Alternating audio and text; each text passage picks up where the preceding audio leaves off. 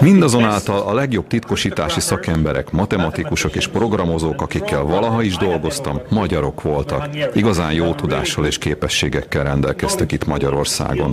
Legyetek büszkék!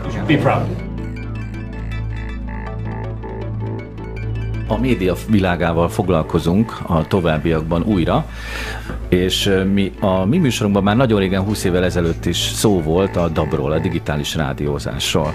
Magyarország, minthogyha kicsit lassabban követné ezeket a digitális átalakulásokat a média világában, noha például a televíziózás világában a földfelszíni sugárzás már átalakult digitálissá.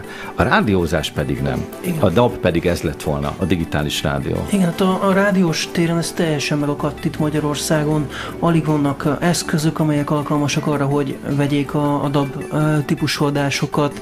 Nem az is nagyon vannak DAB rádiók.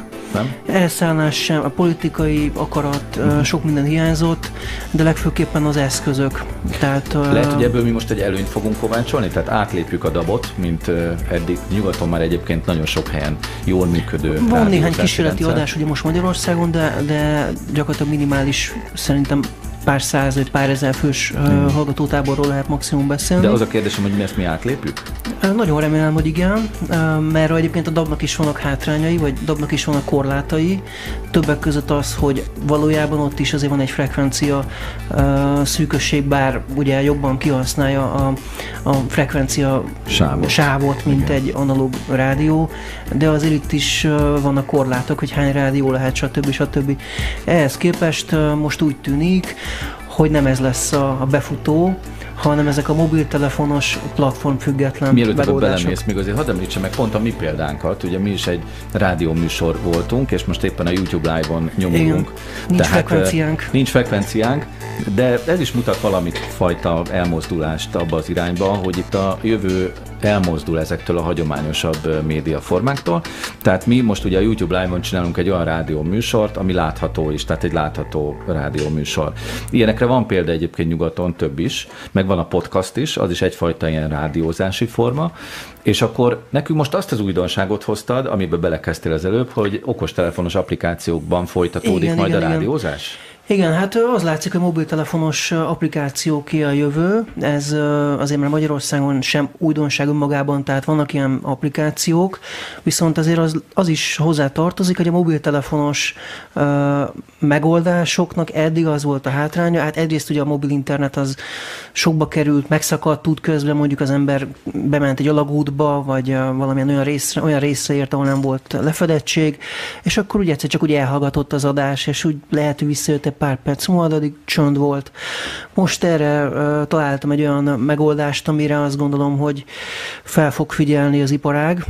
Már vannak is erről tárgyalások egyébként itt Magyarországról, már van rá érdeklődés. Az az előnye, hogy nem szakad meg az adás akkor sem, hogyha nincs internet.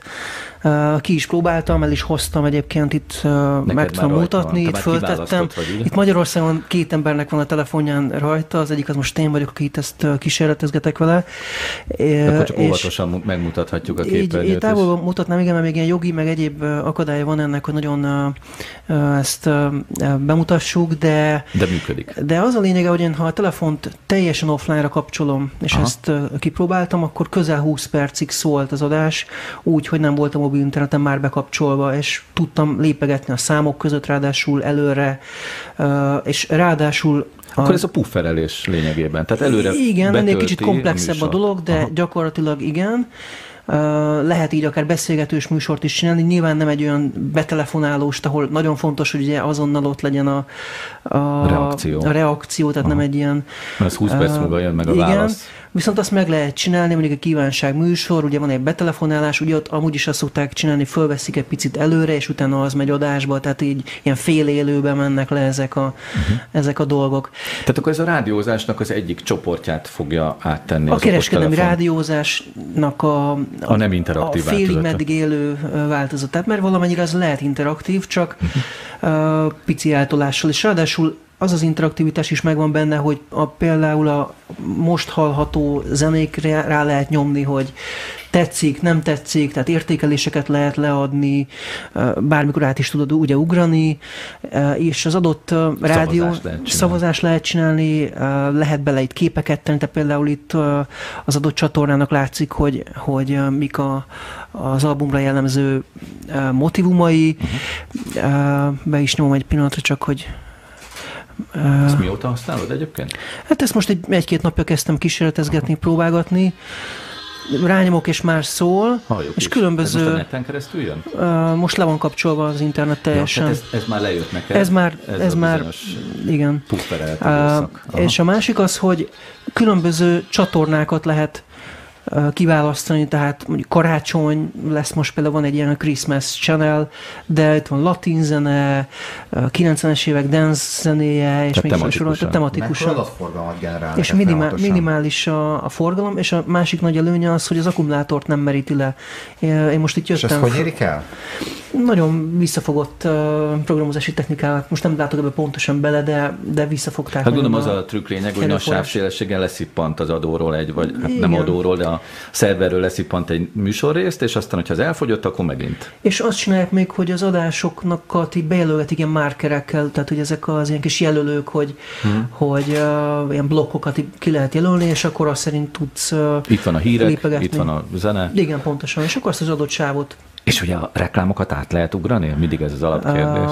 Vannak benne reklámok, hát ez különböző beállítások, meg döntéskérdés, hogy az adott rádió hogy fogja ezt megvalósítani, milyen üzleti modell szerint. Ugye megint visszajutunk arra, hogy üzleti modelleket keresnek itt most a különböző médiavállalatok. Melyik országban működik már ez a rendszer? Ez egy osztrák, amit én láttam, de hát szerintem itt hamarosan Magyarországon is találkozni fogunk ilyenekkel. Egy-két hónap, egy-két év?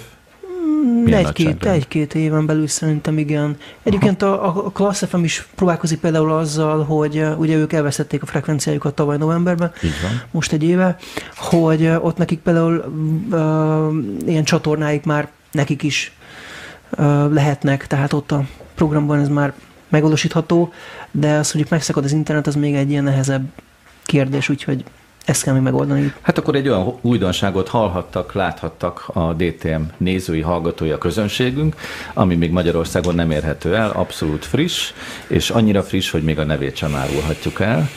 Igen. Hogyha valaki kikockázza pixelenként a műsorunkat, akkor meg tudja nézni?